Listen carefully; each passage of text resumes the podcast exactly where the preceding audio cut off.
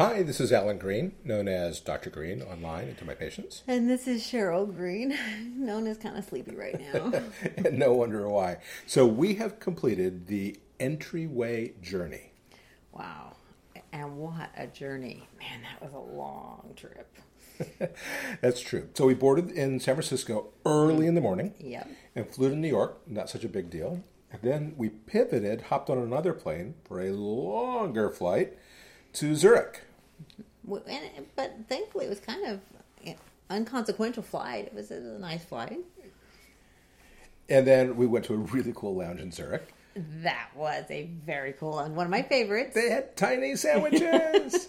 They had tiny sandwiches and they had an amazing view of the Alps. from an outdoor terrace.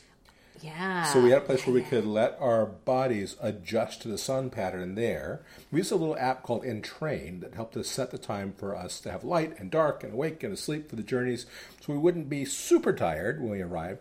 And I actually think it kind of worked. Yeah, I, mean, I you know, for a flight this long, I, I feel much better than I normally feel when I do a flight this long.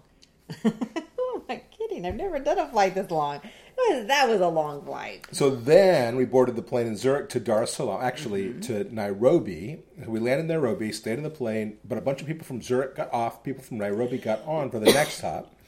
And it was interesting. The character of the people certainly changed in the flight from the ones leaving San Francisco to those leaving New York, to those leaving Zurich, and those leaving Nairobi. Yeah, our character changed too after a while.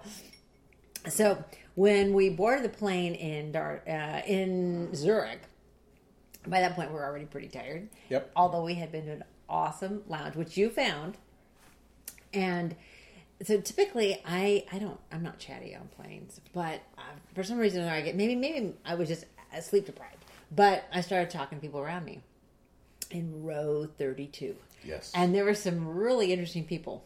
So the first one, the one who sat next sat next to me was Ian. Uh, Ian was quite the romantic. He was on his way to Uganda to see his girlfriend who lives there, but to meet her for the first time. Yeah, that uh, he looked a little nervous. a little bit, yeah.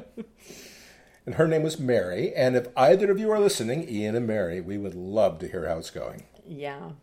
Well, so they met online on Facebook actually. Yep. Four weeks ago. And fell in love online. They, they've done some video chats. They've never met. He just packed up everything. And he's going to meet the parents. Yeah, so so we asked him what he did and what she did, and turns out that her mother runs an orphanage and she helps in the orphanage. And it sounds like he's in re- retail.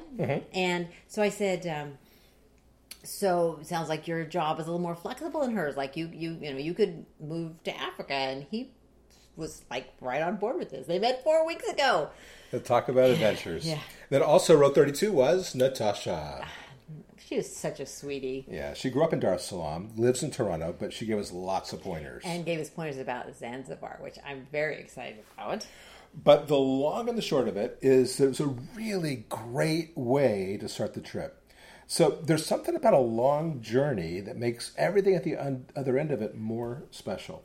Mm-hmm. And I just read some interesting research uh, that talked about how the human brain resets when you walk through a door. I remember when you brought that up.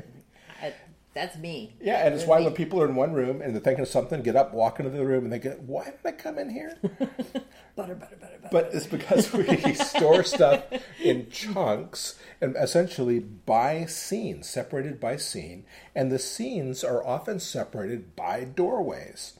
And this trip was one big doorway. oh man, the biggest doorway I've ever been through. a portal to another world, and here we are in Africa. Ah, Unbelievable. We're in Africa, Alan. But it is definitely time for bed. Yeah. So uh, it's time to say goodnight. Uh, how do you say goodnight in Swahili? Good night. I want to learn some Swahili, but for now, I want to sleep. Deal. Good night. Good night.